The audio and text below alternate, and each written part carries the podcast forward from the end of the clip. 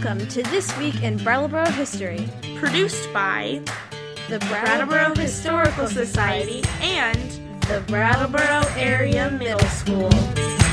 Recently, we spoke about the 300th anniversary of the construction of Fort Dummer. In 1976, an archaeological dig was conducted at the site. Walt Harrington led the excavation and recorded the following in his research notes. Quote, the only area available for search, even at low water, is the western corner of the fort, which was the house of Major Willard. Unquote. Who was Major Willard? It turns out there were three Willards who commanded the fort at various times. They were Josiah Willard, Josiah Willard Jr., and Nathan Willard. In 1740, Josiah Willard was placed in command. In 1748, there was 28 soldiers stationed at the fort. Seven of them were Willards, and one of them was the Willard son-in-law. Josiah passed away in 1750, so the Massachusetts colonial government appointed his son, Josiah Jr., as commander of the fort. In 1754, the fort was placed under the leadership of Josiah Jr.'s brother, Nathan Willard. By that time, the French and Indian War had mostly moved north, and only nine soldiers were stationed at the fort. Four of the nine were Willards. The fort ceased to be military post in 1760. An early map at the beginning of the local history book, quote, Annals of Brattleboro, unquote, showed that Oliver Willard, another son of Josiah's, was identified as the 1752 owner of the land where Fort Dummer stood. This land grant had come from the governor of New Hampshire. Josiah Willard Jr. also claimed a thousand acres of land on the western edge of Brattleboro, and Wilder Willard, another son, possessed the land just west of the fort. John Arms, husband of Susanna Willard, Josiah Sr.'s daughter, owned a large tract of land in northeastern Brattleboro, which included the first tavern and lodging establishment in town. The Arms property later became the Retreat Farm. How did the Willards end up at Fort Dummer? Fort Dummer was built in the southeastern corner of present day Brattleboro. At the time, this region was the frontier between many different peoples Algonquin Native Americans, Iroquois Native Americans, French Canadians, and English Europeans were in competition for the land and trade routes along the Connecticut River. Resources, commodities, and control of trade routes became three areas of contention when Europeans first arrived in the area that became known as New England. As early as the 1500s, animal furs emerged as a valuable commodity. For Native Americans, animal furs were used primarily for family clothing and shelter.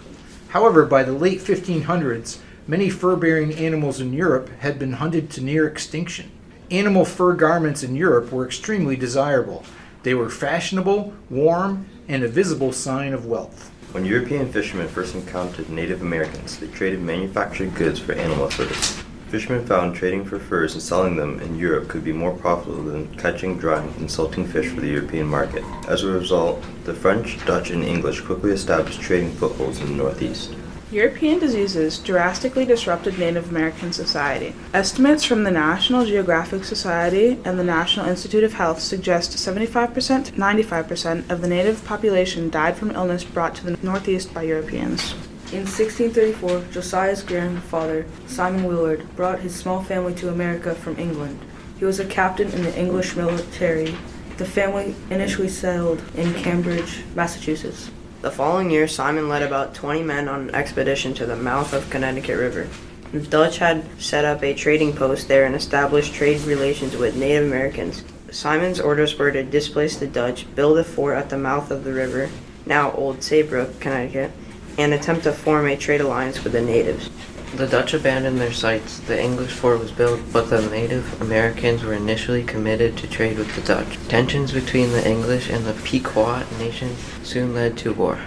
Simon saw value in the fur trade, so he applied to the Massachusetts government to trade for beaver and otter furs with Native Americans along the Merrimack River. He became government superintendent of the Merrimack Valley trade route. He also formed trade relations with the native people of Block Island, off the coast of Rhode Island. These efforts to trade with the Native Americans proved to be very lucrative. Simon was also a surveyor and in 1652 was commissioned to work with others to determine the northern border of Massachusetts. Simon would survey much of the land north of Boston and east of Worcester. In 1650s, Simon Willard had risen to rank of major. Throughout his military career, he would trade, negotiate, or fight with the Native Americans in the regions that would become Rhode Island, Massachusetts, New Hampshire, and Connecticut. During King Philip's War, The Willard home in Groton, Massachusetts was burned to the ground by Native Americans. For eight months, Simon led local regiments against Native forces. He passed away in 1676, not from battle, but from disease. He was 70 years old. Simon had three wives and 15 children. It has been said that most New England Willards can trace their ancestry back to Simon. Henry Willard was one of Simon's 15 children. He was born in 1655. Henry was married twice and had 14 children. He inherited thousands of acres of land north of Worcester and west of Boston. This land was located in what became the towns of Lancaster, Groton, and Rutland, Massachusetts. Henry was also involved in the local militia.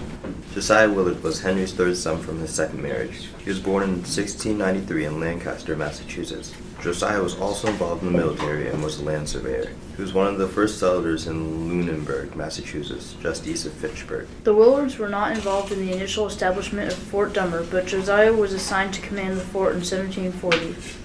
Local relations between colonists and Native Americans were impacted by the trade and military conflicts that occurred throughout New England and coastal Canada. Tensions between Algonquin natives, Iroquois natives, or French and English military posts would ripple along trade routes until violence could erupt anywhere in the region.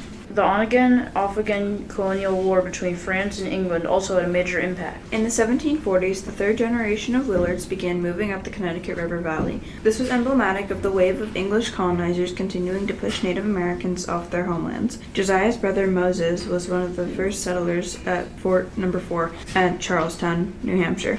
Josiah's indentured servant, James Johnson, married Moses' daughter, Susanna. His family was captured in a 1754 Native American raid of Fort Number 4 and brought to Canada. They became the topic of a famous bestseller, quote, A Narrative of Captivity of Miss Johnson, end quote, first published in 1796. When Josiah Willard died in 1750, he left the land he owned on the Connecticut River Valley to his seven children. His wife inherited the house located in the northwest corner of Fort Dummer. She also inherited six cows, one yoke of oxen, and a black mare. Artifacts gathered during this 1976 excavation of Fort Dummer may have been part of the Willard clan. In the 1750s, Josiah Willard Jr. was assigned to command a nearby fort in what would soon become Keene, New Hampshire. He left Fort Dummer and his brother Nathan took control of the fort until it ceased to be a military establishment. The fort then became the property of the Willard family. We'd like to thank Gilbert, Jackson, Pfeiffer, Evan, Gabe, David, Cooper, Ethan, Lexi, Hayla, Evelina, Alex, and Brielle for reading This Week in Brattleboro History. Please join us next week for another story from our community's past.